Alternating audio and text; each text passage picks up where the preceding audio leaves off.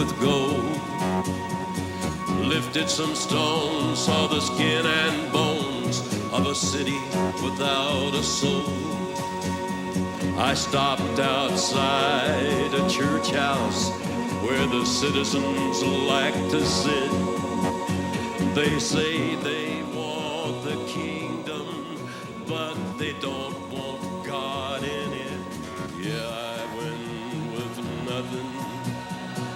nothing but the thought of you. I went wandering.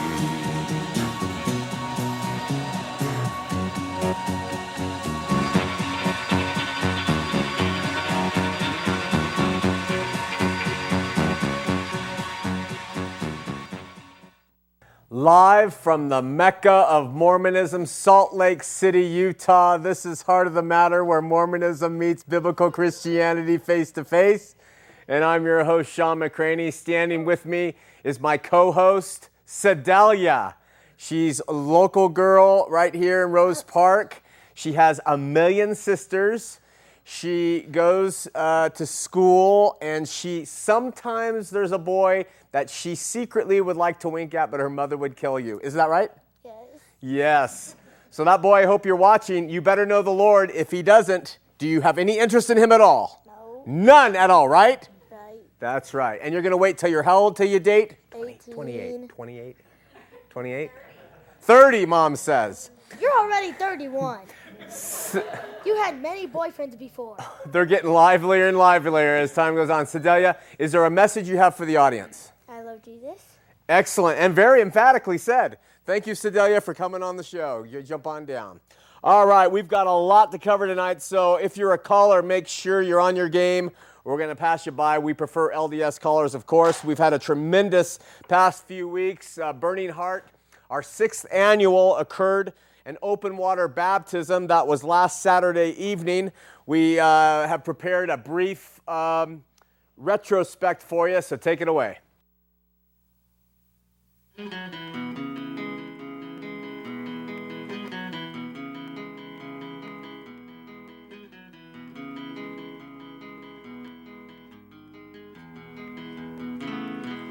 Empty in the valley of your heart. The sun it rises slowly as you walk away from all the fears and all the faults you've left behind. The harvest left no food for you to eat. You cannibal, you meat eater, you see. But I have seen the same. I know the shame in your defeat. So make your sirens call and sing all you want. I will not hear what you have to say. Cause I need freedom now and I need to know how to live my life as it's meant to be.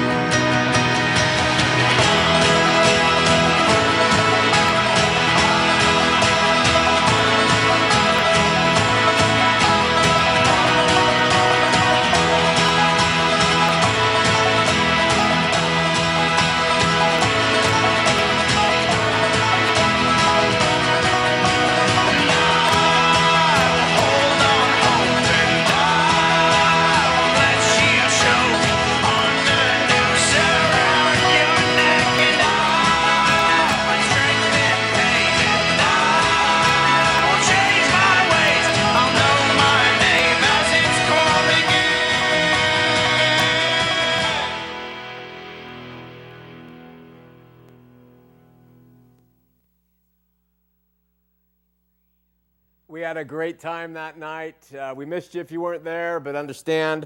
And it was an honor to be able to baptize uh, those people who wanted to publicly uh, give their lives uh, through faith in the Lord Jesus Christ by being baptized. Um, we also had our annual partners banquet on Friday night. Now, some of you don't know what this is. Uh, our partners are people who commit to contributing $84 or more a month to the ministry. These stable contributions help us plan for the future of the ministry and to meet our monthly expenditures. Now, listen closely. Everybody, uh, everything everybody does helps, my friends.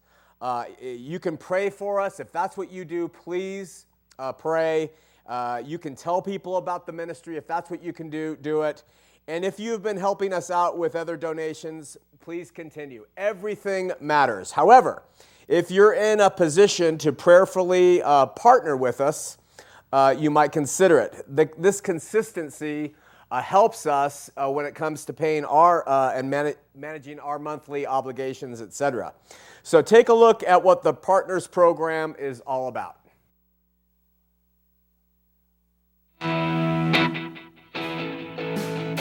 Live from the Mecca of Mormonism, Salt Lake City, Utah. This is Heart of the Matter, done? where Mormonism meets biblical Christianity face to face, and I'm your host, Sean be If you have family, and friends, learn and about wondering about Heart of the Matter on television, when. Christians know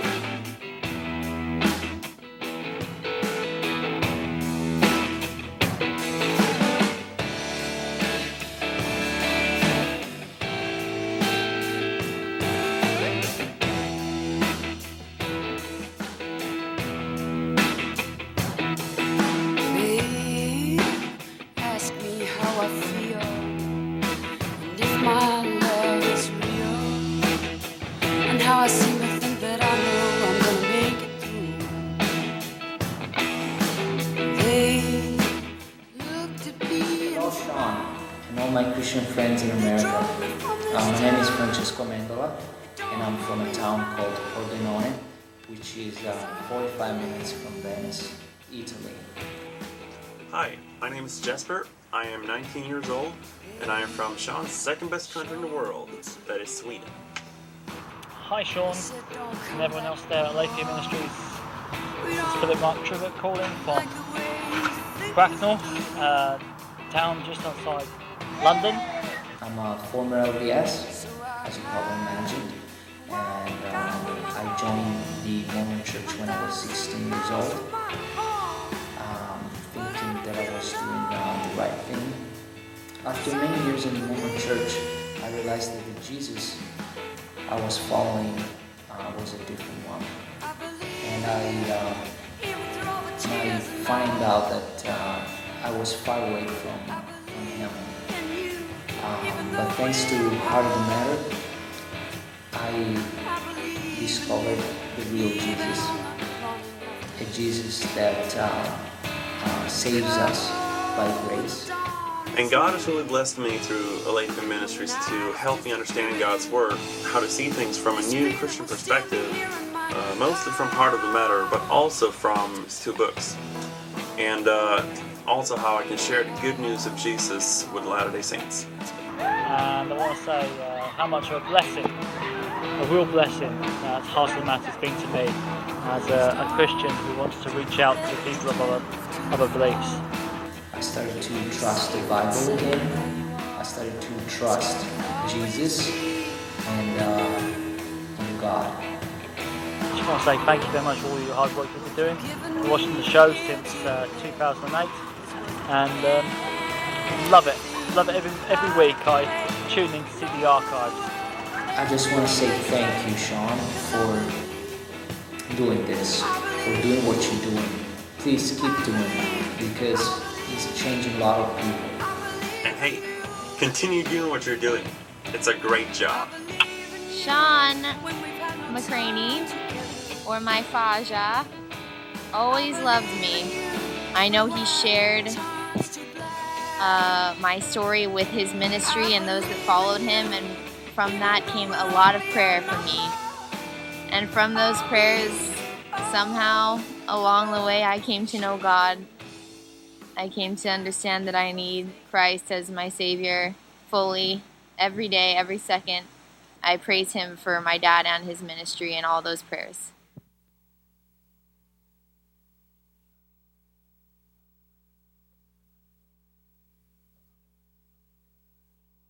So that's partners. Listen carefully.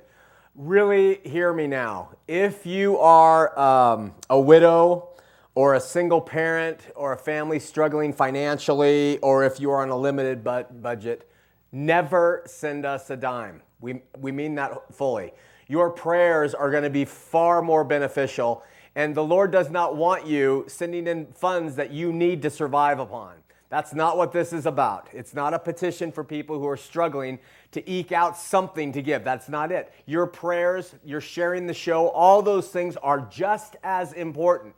The partners thing is really for people who are in a position and who the Lord says you help. That is who it's for and that, that alone. And if the Lord doesn't tell anybody to, He doesn't. It's okay. So don't take this as this hardcore uh, pressure thing. That's not what it's about. And if you are somebody who's struggling financially, it, we, we just don't believe the Lord would want you to do that. So don't, okay? How about a moment from the Word?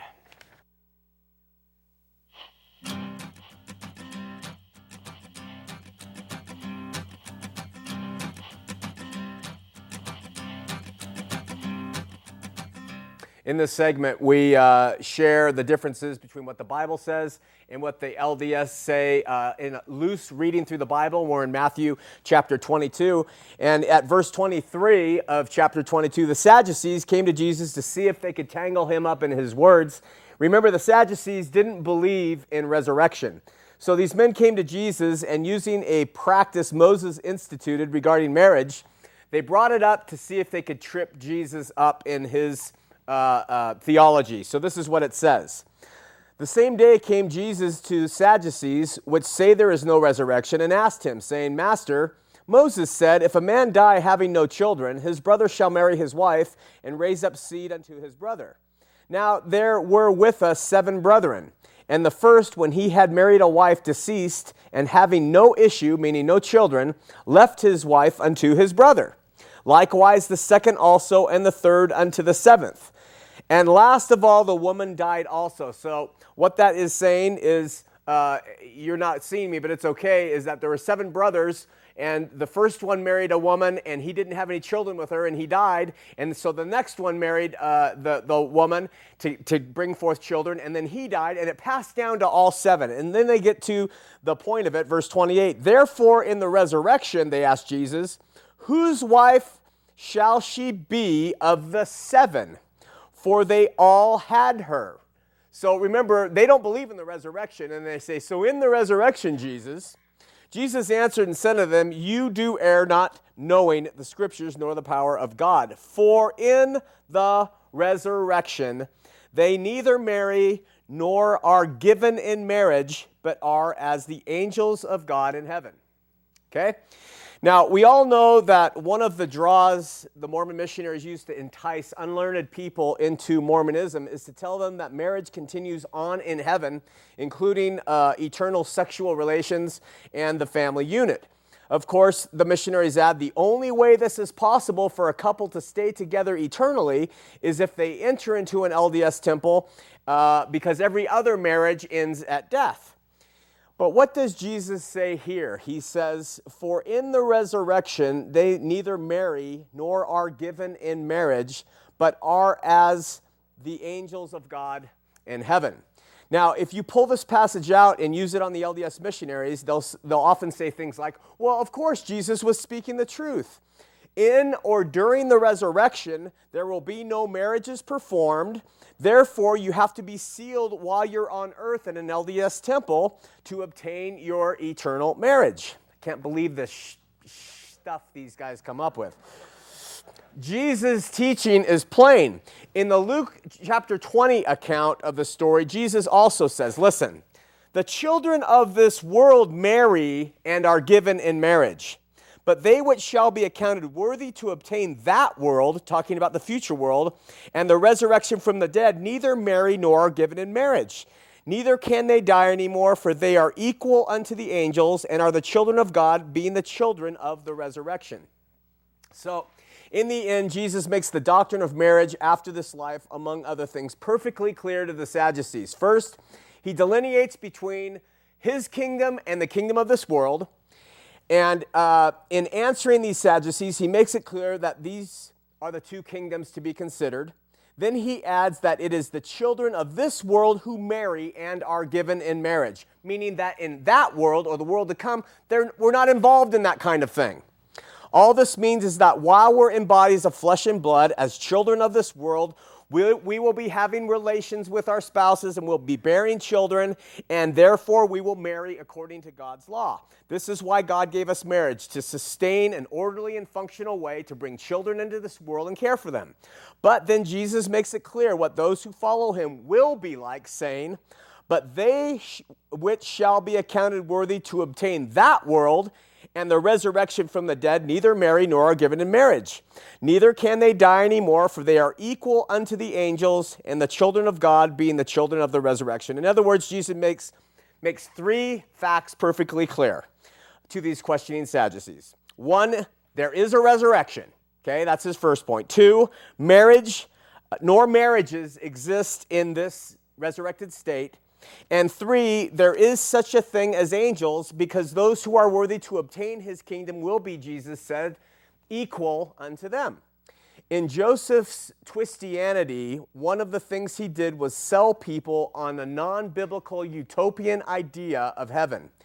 And he took earth life and he applied it to heaven, and he took heavenly themes and he applied it here to earth. In doing so, he took marriage and made it one of the preeminent ideals of this life and the life to come. It's just not so.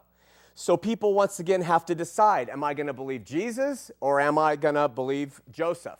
This does not mean you won't be with your spouse uh, who you're with on this earth and maybe even a better way in heaven. But in terms of earthly marriage, Jesus says, not in, uh, not in the resurrection, given or during. All right. So, with that, let's have a word of prayer. Father in heaven, we seek you in all things, need you as we uh, are together here, our audience members, live in television land, our volunteers, people who help the ministry, people who pray for the ministry, Lord. Be with me as I speak. Uh, if we take phone calls, that we'll be able to address their questions and concerns and do your will in Jesus' name. Amen. So, we're going to wrap up the first vision account tonight. In doing so, I'm going to deliver a, a, summary of things that we have covered and including information you haven't heard before. Remember, though we're in the midst of studying the Book of Mormon, uh, the topic of the first vision is important because once everything is examined, you will discover there was no first vision, as the, as the Mormons refer to it, and the actual first vision of Mormonism was Joseph saying an angel came and told him where plates were. So let me preface this wrap up with 30 plus facts. Excuse the redundancies. First, though Joseph Smith was and Mormonism today claim he was visited by God the Father and Jesus the Son in the year of 1820, when Joseph was just 14 years old we have proven on a number of accounts that this cannot be true and that the first vision of anything recorded started in 1823. Next, we have proven, according to records and documents, that the heavenly visitor Joseph claimed to see in 1823 was not God the Father nor his Son, but rather an angel. And the early church leaders, all the way up until the late 1800s, believed the first vision was one of an angel visiting Joseph, not deity. Finally, we've proven that the official LDS story Mormons tell today of a first vision happening in 1820 was never mentioned until at least 12 years after the fact, and that this story evolved over time in many different ways until finally it arrives at what the missionaries talk about today. Let me say something very bold here. Based on the study of the first vision alone in Mormonism, it's one gigantic fraud. You don't need to step beyond the first vision to see it's a fraud. Don't need to talk about the Book of Mormon. Don't need to talk about visiting angels. Don't need to talk about uh, their word of wisdom, their good lifestyle, their good works, the doctrine and covenants, the pearl of great price. Don't need to talk about grace versus works, Sabbath day, tithing, nothing. Just the first vision. If you study it, you will see it's a big con. Read Grant Palmer's book, An Insider's View of Mormon Origins, you don't believe me. Go to w, uh, www.utlm.org if you don't believe me. Okay, but you want proof? Let's go through it. Joseph either wrote or dictated several versions of the first vision story, a minimum of, again, of 12 years after the supposed event. Uh, Additionally, he was told this, uh, he told the story to other LDS people who then published what they heard.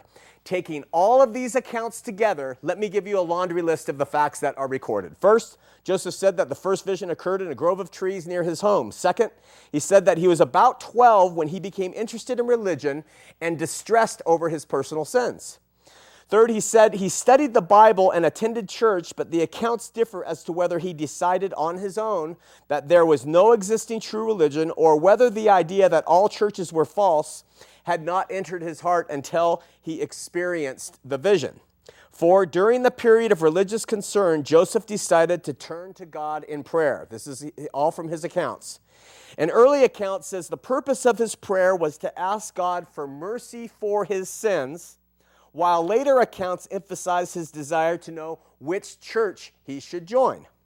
Nevertheless, just as his mother had done years before when she was concerned about religious questions, Joseph said he went one spring morning to a secluded grove near his home to pray. He said he went to a stump in a clearing where he had left his axe the day before and began to offer his first ever audible prayer. He said his prayer was interrupted by, quote, a being from an unseen world more powerful than any he had previously encountered. He said the Spirit caused his tongue to swell in his mouth so that he could not speak.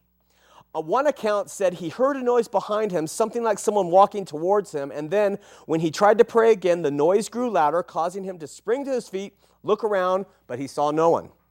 In some of the accounts, he described being covered with a thick darkness and thinking that he would be destroyed. At his darkest moment, he knelt a third time to pray, and as he summoned all of his powers to do this, he felt ready to sink into oblivion.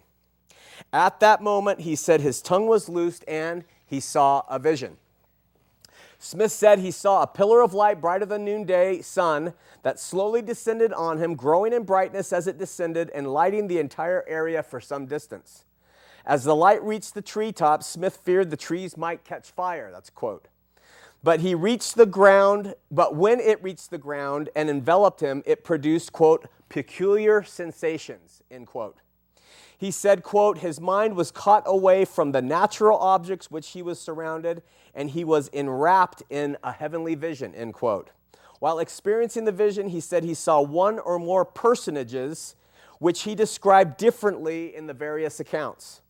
In one version, Smith said he saw, quote, the Lord. In his diary entries, he said he saw, quote, visitations of angels and a vision of angels, quote, one which included, quote, a personage and then, quote, another personage who testified that Jesus Christ is the Son of God. Another said there were many angels, end quote. In his later account, Smith began to consistently report that he had seen two personages who appeared, quote, one after the other, end quote. In another account, he said, quote, these personages exactly resembled each other in their features and likenesses. That's as his vision continued to grow. In another, he said later on, the first personage had light complexion, blue eyes, and a piece of white cloth drawn over his shoulder, his right arm bare, end quote. Also, later accounts, uh, one of the personages called Smith by name and said, pointing to the other, This is my beloved son, hear him. Also, Smith left their identity unexplained. Most Latter day Saints infer that these personages were God the Father and Jesus Christ. In two accounts, Smith said that the Lord told him, quote, his sins were forgiven, that, quote, he should obey the commandments, and, quote, the world was corrupt, and finally, quote, that the second coming was approaching. Later accounts said that when the personages appeared, Smith asked them, quote, O Lord, what church shall I join? Or, quote, must I join the Methodist Church? In response, he was told that, quote, all religious denominations were believing in incorrect doctrines, that none of them was acknowledged of God as his church and kingdom, end quote. He was also told that all churches and their professors were corrupt, and all creeds were an abomination in his sight.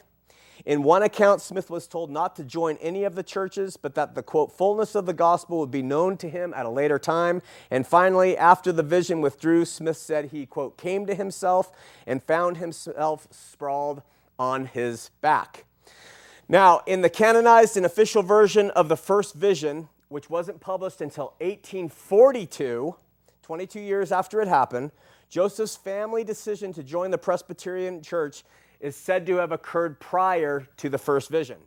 But Lucy Mack Smith, Joseph's mother, said that she and some of her children sought comfort in the church after the death of her oldest son, Alvin, which happened in November of 1823. So, what we have is a gap of three years, bottom line, all this said and done when it comes to the chronology, that says Joseph's story and the missionary today's story and the Temple Square story of an 1820 Joseph Smith was a 14 year old boy is complete bull. Anything that happened happened three years later. There's little evidence that Smith discussed the first vision publicly prior to 1830. That's when the Church of Jesus Christ of Latter day Saints, or the church, was established. Even Mormon historian James B. Allen says this is a quote None of the available contemporary writings about Joseph Smith in the 1830s, none of the publications of the church in that decade, and no contemporary journal or correspondence yet discovered mentions the story of the first vision.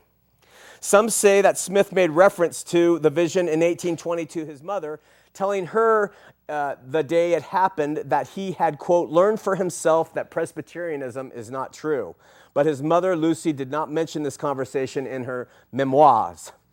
In the oldest full known full account of the first vision, Joseph Smith Jr. said he, quote, could find none that would believe his experience, and that shortly after the experience, he told the story of the revelation to a Methodist minister who responded, quote, with great contempt, saying it was all of the devil, that there was no such thing as visions or revelations in these days, and all such things had ceased with the apostles, and there that there should never be any more like them, end quote. He also said that the telling of his vision story back when he was 14, quote, excited a great deal of prejudice against me among professors of religion and was the cause of great persecution, which continued to increase, quote. Again, no evidence from 1830 backward of any of this persecution beyond Smith's own testimony. And remember, none of the earliest anti Mormon writings against Mormonism, which, crit- which critiqued the angel Moroni and the gold plates in the Book of Mormon, no anti Mormon writer critiqued the first vision at all. Nobody, because it wasn't true. In June of 1830, Smith provided the first clear record of a significant personal religious experience prior to the visit of the angel Moroni. So, 10 years after he, uh, 1820, Joseph comes up with uh, talking about his first personal experience before the coming of the angel Moroni. And what did he say it was? He said that he learned he had a remission of his sins and that he then later became entangled with the vanities of the world. It said nothing about the Father and the Son visiting him in a first vision in 1820. So in 1830, Joseph Smith had the opportunity, now that the church was started, to say, Listen, when I was 14 in 1820, God the Father appeared to me, and this is what happened. Does he say that regarding his early spiritual experiences? No. He says he just learned that he had received a remission of his sins and that uh, he fell back into the world after having learned that okay? The earliest existing account of the first vision was handwritten by Joseph Smith in 1832. Interestingly, it was not published until 1965. This is what it says. It's on your screen, I hope.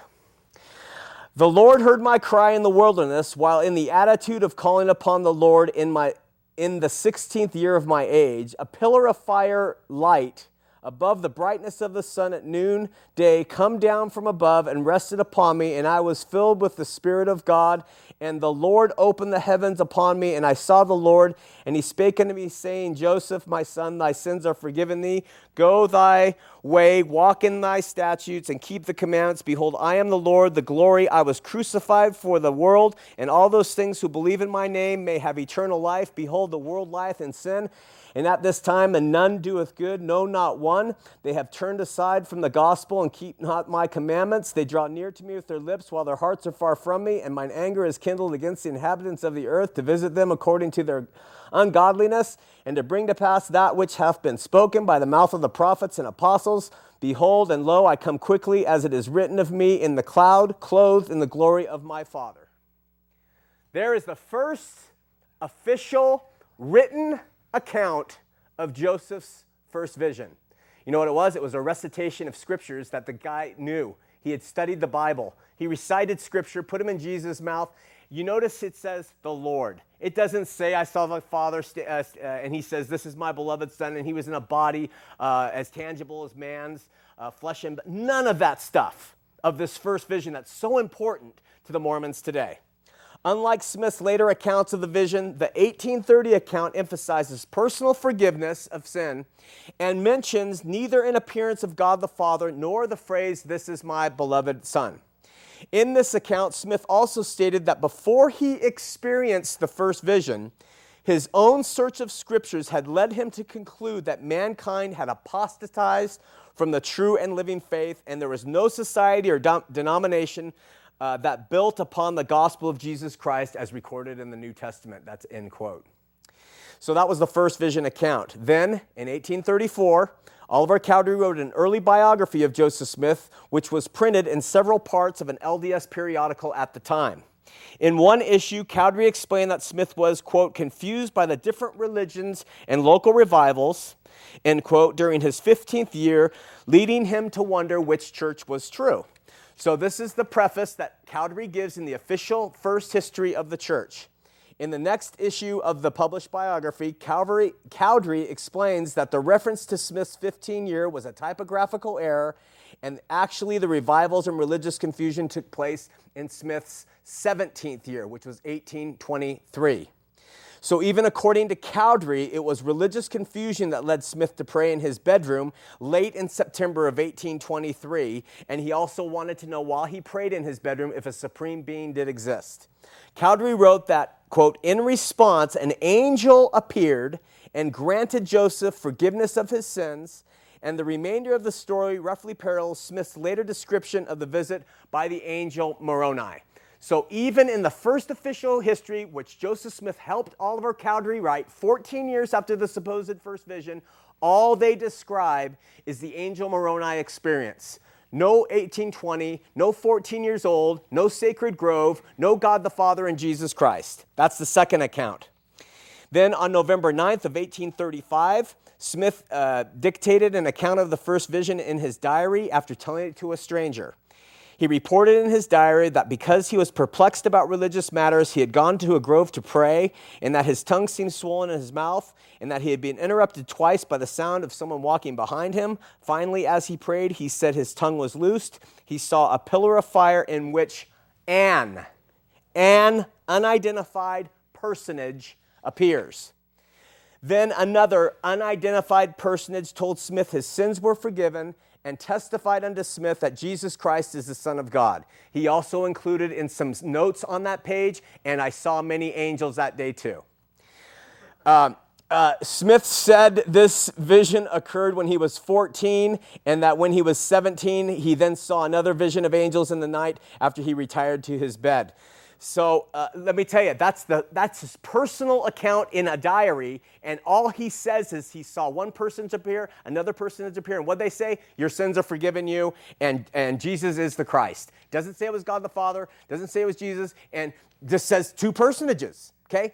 So keep adding this stuff up. Then we have, uh, that's the third account. A few days later, November 14th, 1835, he tells another visitor, uh, the story, and in his own journal, Smith said that he had to recite the story up until the time I received the first visitation of angels. This is Smith's own handwriting that he received, that he recited to this man the, up to the first visitation of angels, uh, which happened when I was about 14 years old his own hand is telling us these accounts, and it's telling us the story as it supposedly is growing and being fabricated. Then in 1838, Joseph began dictating early church history again. This history is the one that the church uses today.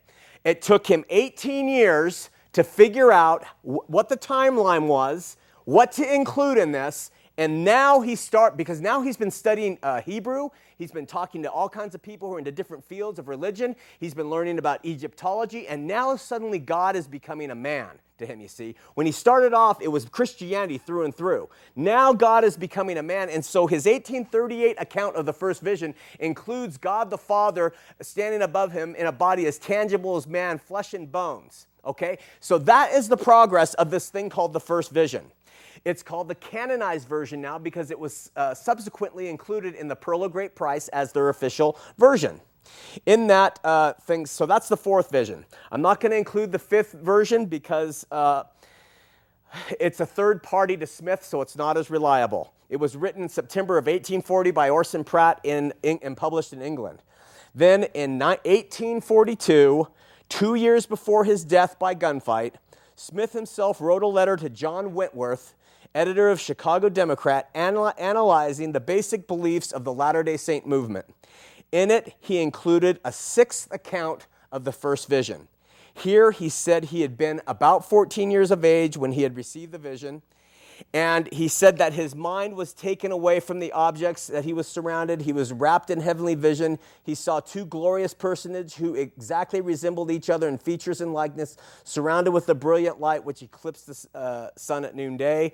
He said that he was told that no religious denomination was acknowledged of God as the church and kingdom, and that he was expressly commanded not to go after them. Even in this account, nothing of God the Father in a body of flesh and blood, uh, bones. As we will see in programs to come, after this supposed first vision, Joseph Smith joined a church. He was, according to him, he was told, don't join these churches, they're all corrupt. Joseph joined a church. It's documented. So, how important was these uh, angels or God, how important were those words to this guy that he says he received that they were all corrupt and to join none of them? It wasn't very important because he joined. Finally, years later, Joseph's brother William uh, provided two accounts of the first vision, but these two are third party, so I'm not going to cover them here. Like the first vision account itself, listen to this. The importance of the first vision within the LDS movement evolved over time. Early Mormons, as I said, were unaware of the details of the vision until as late as 1840, when the earliest accounts were published in Great Britain. A published account of the first vision was not available in the United States until 1842, shortly before Joseph Smith's death. Jan Shipps, non Mormon LDS Mormon scholar, says that the vision was practically unknown until the account was published in 1842. So, for the first 22 years of Mormonism, nobody knew Joseph saw God the Father and Jesus Christ. Interestingly, even the uh, canonical first vision story used by Mormon missionaries today was not used in sermons uh, that Brigham Young and then his uh, predecessor, uh, his successor, John Taylor. In their sermons, Brigham Young nor John Taylor never referenced the uh, first vision. Even Hugh Nibley, LDS intellect, now dead, uh, has said th- that Brigham Young's favorite themes was to talk about the tangible personal nature of God, and yet he never, quote, never illustrated the theme of in, by any mention of the first vision. When John Taylor discussed the origins of Mormonism in 1863, he did so without alluding to the first vision story. And then all the way back, all the way out to 1879, John Taylor referred to Joseph Smith having the angel tell him that all the sects were incorrect. Three non Mormon students of Mormonism, Douglas Davies, Kurt Widmer, and Jan Shipps, all agree that the LDS emphasis on the first vision was a late development, only gaining an influential status in the uh, 19th century. Mormon historian James B. Allen also argues that the first vision, quote, did not figure prominently in any evangel- evangel- evangelistic efforts by the church until the 1880s. This is like saying that the preaching of Jesus Christ died resurrected wasn't done by the apostles for the first 50 years after Jesus ascended into heaven. That's what it's like, that's what it's saying. That Jesus died, he resurrected, and the apostles never talked about it until 50 years later. That's exactly what it's, it's, it's like they're saying. Even the first uh, LDS hymn about the first vision Oh, how lovely was the morning, gracious beams the Son of God. That was not written until 1884, 65 years after the first vision. The myth was so inconsequential. It seems, according to scholar Kurt Widmer, that it was uh, primarily through the post 1883 sermons of LDS apostle George Q. Cannon that the modern interpretation and significance of the first vision in Mormonism began to take shape. Shipps wrote, quote, when the first generation of leadership died off, leaving the community to be guided mainly by men who had not known Joseph Smith, the first vision emerged as a symbol that could keep the slain Mormon leader at center stage, end quote. She adds, quote, the centennial anniversary of the first vision in 1920 was a far cry from the almost total lack of reference to it just 50 years before. But it appears that LDS Church President Joseph F. Smith is to be credited with having fully raised the first vision to its modern status and to be a pillar in Mormon community. Largely through Joseph F. Smith's 20th century influence, the 1838 account that Joseph produced of the first vision was included in the Pearl of Great Price. It seems that after plural marriage ended at the turn of the 20th century, the first vision was promoted heavily by Joseph F. Smith, and it soon replaced polygamy in the mind of believers as the main defining element of Mormonism. At one time, it was we're polygamists. It's an eternal principle. We're polygamists. That was their defining thing. And everyone hated them because of it. When polygamy ended, they needed something else. Guess what it became? The first vision, reconstructed. So after 15 years of not being known, 50 years of not being known, five or six contradictory rewritten versions of an event that never happened, this first vision became fundamental to the present day faith. Today, an official website for the Mormon Church calls the first vision, quote, the greatest event in world history since the birth, ministry, and resurrection of Jesus Christ. Well, thanks for giving Jesus a little credit there.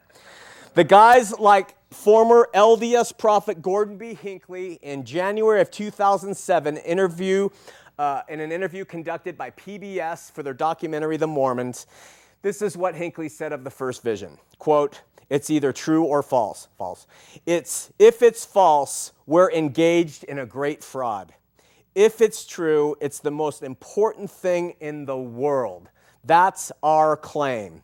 That's where we stand. That's where we fall, if we fall. But we don't. We just stand secure in that faith. It's not faith, it's bad faith. Because every single sign says it didn't happen and you are following a myth if you actually believe it did. Let's open up phone lines 801 973 TV20, 801 973 8820. We went along uh, tonight, but we had to. Listen, we have uh, Glenn from Spanish Fork. Says he's LDS. Let's find out. Glenn, you're on Heart of the Matter. Uh, yes. Uh, I was just wondering, uh, you know, if, if something is false, I was just kind of wondering, if something is false, does that mean it's sin? And if it is, uh, if it's not sin, how should I approach the issue in question? Uh, well, I, you know, sin, I don't know if it's sin. You know, Tide uh, laundry detergent could say removes all stains, and if it doesn't, is it a sin? Well, it might be a sin on the advertisement agency, but is it a sin that Tide doesn't remove the stain? I'm not sure.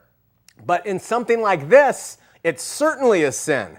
Because in something religious where people are saying, God said this, and God didn't say that, that is certainly sin, and I would approach it very seriously. Well, that's kind of interesting, and, and the reason why I was thinking this, wanted to ask you this question, is because somebody approached me with the question the other day, and they said, let's, let's t- uh, use this as an example, and they were saying, well, let's say, for example, that you are blind, and I tell you that the sky is purple, but I know that it's uh, really blue, then if I if, am I wrong in believing that the sky is purple if I'm a blind man being told that by somebody who, who knows that it's a blue sky? No, I, I, would think that's not a sin on your part. I would think it would be naivete if you walked around believing somebody single account that told you the sky's purple. I think the blind man could get out encyclopedias and read the braille and see, hey, it's blue, it's blue, it's blue. Scientists, hey, hey, you over at MIT, what color is the sky? Well, it's blue, you idiot. And he gets all kinds of facts if he then continues to believe that it's purple, then maybe it is a sin in that guy's mind. You see, but we go to facts, we find out what they are, and then we decide if we're going to believe the lie or the truth. Does that help? That's pretty good. Yeah, and I appreciate that. Thanks for uh, answering my question. I was just wondering that because, you know, I, I, I was wondering if how, how to you know correctly approach Mormonism in that in that type of mindset. Keep going, my friend. It's going to work out well. Keep going. Keep searching the truth. God will help you. All right. All right, my friend. Thanks. They're having a sale at Smith's right now, by the way, and it's phenomenal. Uh, listen, I pray God be, is with me now on this. On the front page of the uh, Salt Lake Trib, Wednesday, August 31st, it says this is a uh, story by Peggy Fletcher Stack, who I believe stacks the cards in the favor of the LDS Church with every one of her articles. But it says, Gay Mormon named to key post. The byline says, Hope is he can bridge gap between LDS, comma, gay community. And so what it does is it goes and it tells the story that there is an openly a gay man who has been placed in um, it's the bishopric, but it's not uh, one of the three. He's the uh, ward uh, uh, executive secretary. He's an openly admitted gay man. He stands up in, in church and says, This is how God created me. He is happy with the way He has created me. Okay? And in that ward, he is allowed to uh, receive this calling and serve in this calling. Why? Because he does not, he broke up with his lover, longtime lover, which was the hardest thing he's ever done, he said. And it says he does not act on his gayness. Okay?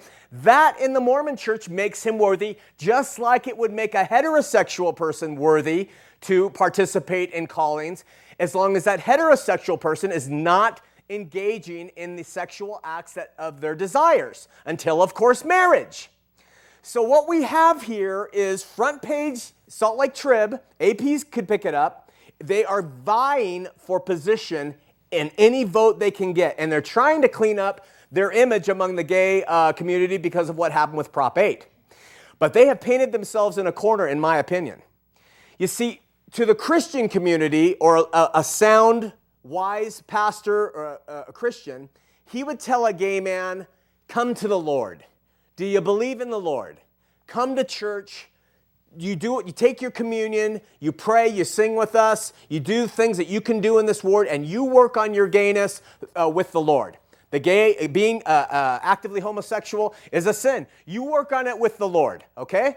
But the Mormon church says you can be gay out in the open and admit it and, and, and, and everything else, and even be attracted to people in your ward and stuff, as long as you don't commit the act of homosexuality, the acts of homosexuality.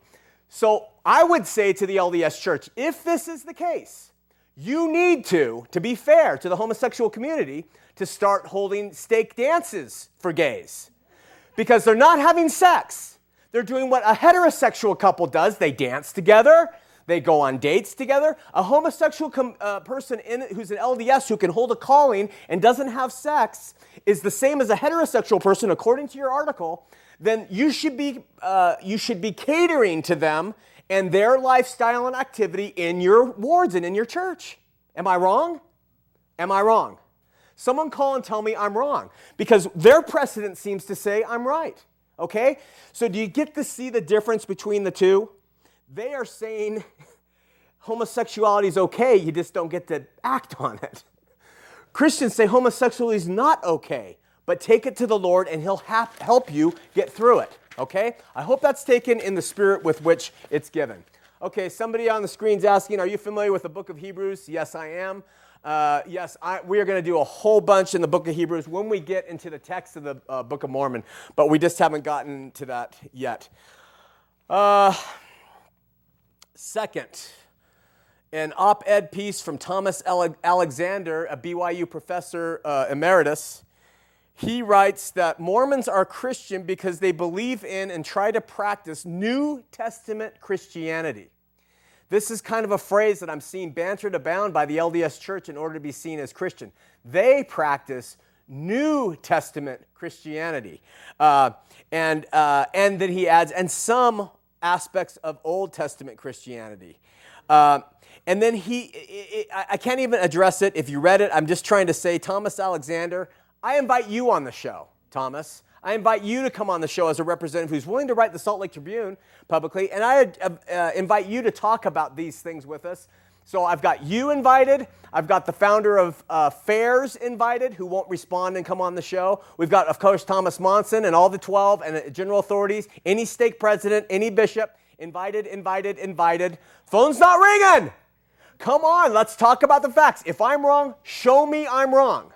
But you got to come up and, and, and tell us how you can prove all this stuff. I just wanted to comment on that because it's pretty diabolical. We have a question LDS doctrine Adam and Eve have to sin to procreate. Why is this important? Well, the LDS believe that Adam and Eve were commanded two things uh, multiply, replenish the earth, and don't eat of that tree. And, but unless they had knowledge, tree of knowledge, of good and evil, unless they understood that knowledge, they would have the inability, they wouldn't have the ability to procreate. They wouldn't know how the parts worked. They wouldn't know how they fit. Now, of course, the animals in the kingdom were all around them. Adam named them, and they were multiplying and creating. And I can tell you, if a man can see that, he can figure out a way he can get involved too, especially with Eve running around naked. So, and if Adam didn't have any idea of how these things worked, he could have, because he had direct communication with God, said, Father, you told me to multiply. How do I do that? And the father would have told him, and Adam Yes! And then the Garden of Eden would have been populated by billions of children, and God's world of peace and joy and no pain and no suffering and evil would have existed. It's the same idea we have of heaven. It would have been heaven on earth. This would have been a place. But no, Adam had to do it his own way. The LDS say, listen, Adam would have sat there for a century saying, I don't know what it means. Multiply, replenish the earth. Let's sin, Eve, and maybe we'll find out. Sin, uh, Eve got the gig. Eve knew that they needed to find out how to do things, so she partook of the fruit in the Mormon thing and came to Adam and said, Listen, unless you understand how this is going to happen, eat, uh, we, we're going to be separated because I've eaten the fruit and broken the commandment. You have to eat the fruit too so we can be kicked out, be together, and multiply and replenish the earth. And therefore, to Mormons, Adam and Eve fell upward. They did what God, wink, wink, wanted them to do all along. Okay? Just as a side note to that,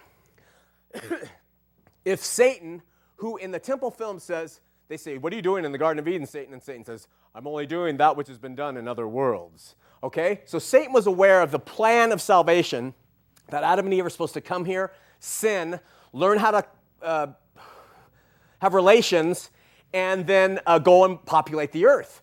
Well, Satan was aware of this whole plan. What would Satan do if he was truly diabolical? He would never tempt Adam and Eve to disobey. He would never want them to eat of the fruit because then all of the spirit children that Adam and Eve were going to bring in through their sin would stay up in heaven and God's plan would have been totally thwarted. You see, but the Mormons have him tempting Eve. Why? To fulfill God's plan. And Satan was aware of what their fall would do. It would fulfill God's plan. It makes no sense. You get it? That's one of the greatest cracks in Mormonism. They have Satan tempting Adam and Eve to do something that Satan knows is going to help God fulfill his plan. Doesn't work. All right? All right. This is Steve Smith. It says, How do you reconcile Deuteronomy 4, which talks about not adding to the things of this book, and Revelation 22 8, which talks about not adding to the things of this revelation? It seems that Deuteronomy precludes anything after the Pentateuch. If not, why not? Well, I'll tell you why. The word Bible, biblios in the Greek, means what? Many books. Many books. And so, what Deuteronomy is saying is don't add to this book, Deuteronomy. Okay? Don't add to Deuteronomy. And what it's saying in Revelation, which is singular, revelation, not revelations, John is saying this is a revelation of Jesus Christ. In the end, in chapter 22, he says, Don't add to this revelation. Okay? Revelation wasn't the last book to be uh, brought about in the Bible. Uh, first, second, and third John came after Revelation. So it didn't mean that there weren't going to be other books. It just so happens that Revelation is put at the end of the Biblios and so it, it, doesn't mean don't add to this book as a whole, it means don't add to this singular revelation at the end of the book. That's how you justify that being written in Deuteronomy, and that's how you justify that being written in Revelation. Now, do we add to Scripture today? The LDS say, yes, we do. We see modern revelation, and we say, hey, the Lord said no more earrings and polygamy's over. Add that to the canon. but the thing about that is, is this Those who created the New Testament were all first hand witnesses of Jesus Christ. The only one who uh, you could say wasn't would be Paul, but that's not true because he went out into the Arabian desert and was taught by Christ for three years, and he also had a vision of Christ.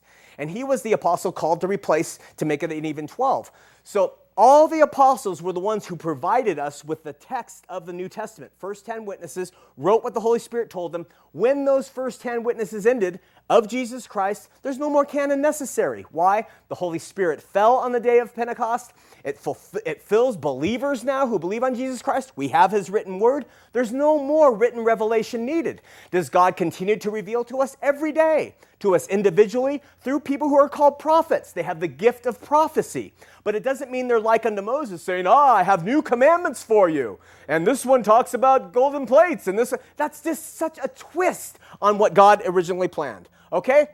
Uh, I can't read that because I don't have my glasses on. I'm not putting them on. Listen, finally, uh, I'm going to close up with something that's been building for a number of years.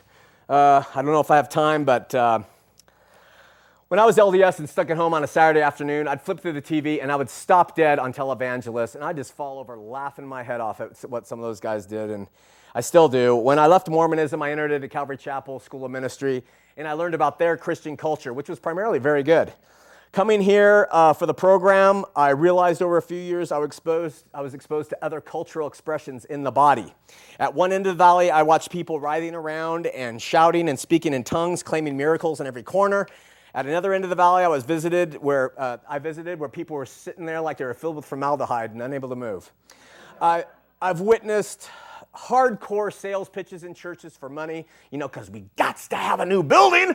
We need your money, you know. It's just this big thing, and and uh, endured hour-long diatribes about the evils of Harry Potter, and and and I've uh, I've seen Christian touring artists demand obscene amounts of money so they can do the Lord's work, and. Uh, and, and, even watch struggling mothers in bookstores at book signings buy $80 uh, packages from Beth Moore that are going to save their life, you know.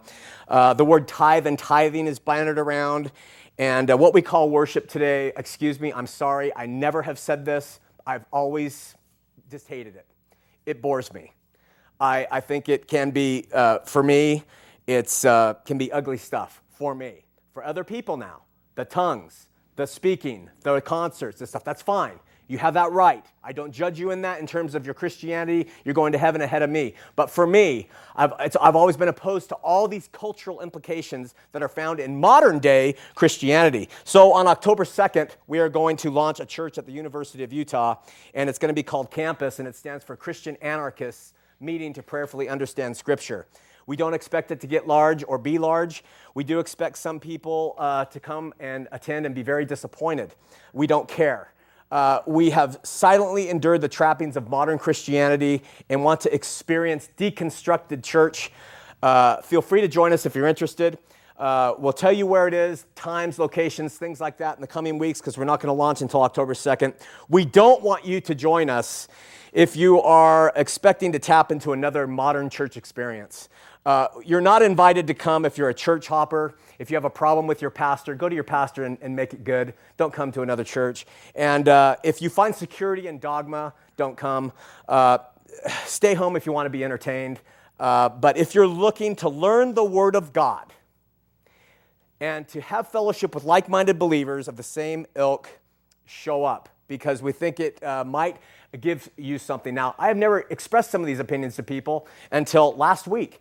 And I did, and I've had a number come up and say, I have felt the same way every time I go to the, these, these churches. I mean, they do a good job and their pastors are good and things, but I just haven't felt I fit in. I've never understood it. I can't do those things. It's not right with me. If that's your case and you want to learn the word and focus on that, come join us on October 2nd at the U of U. We'll give you information of how that is.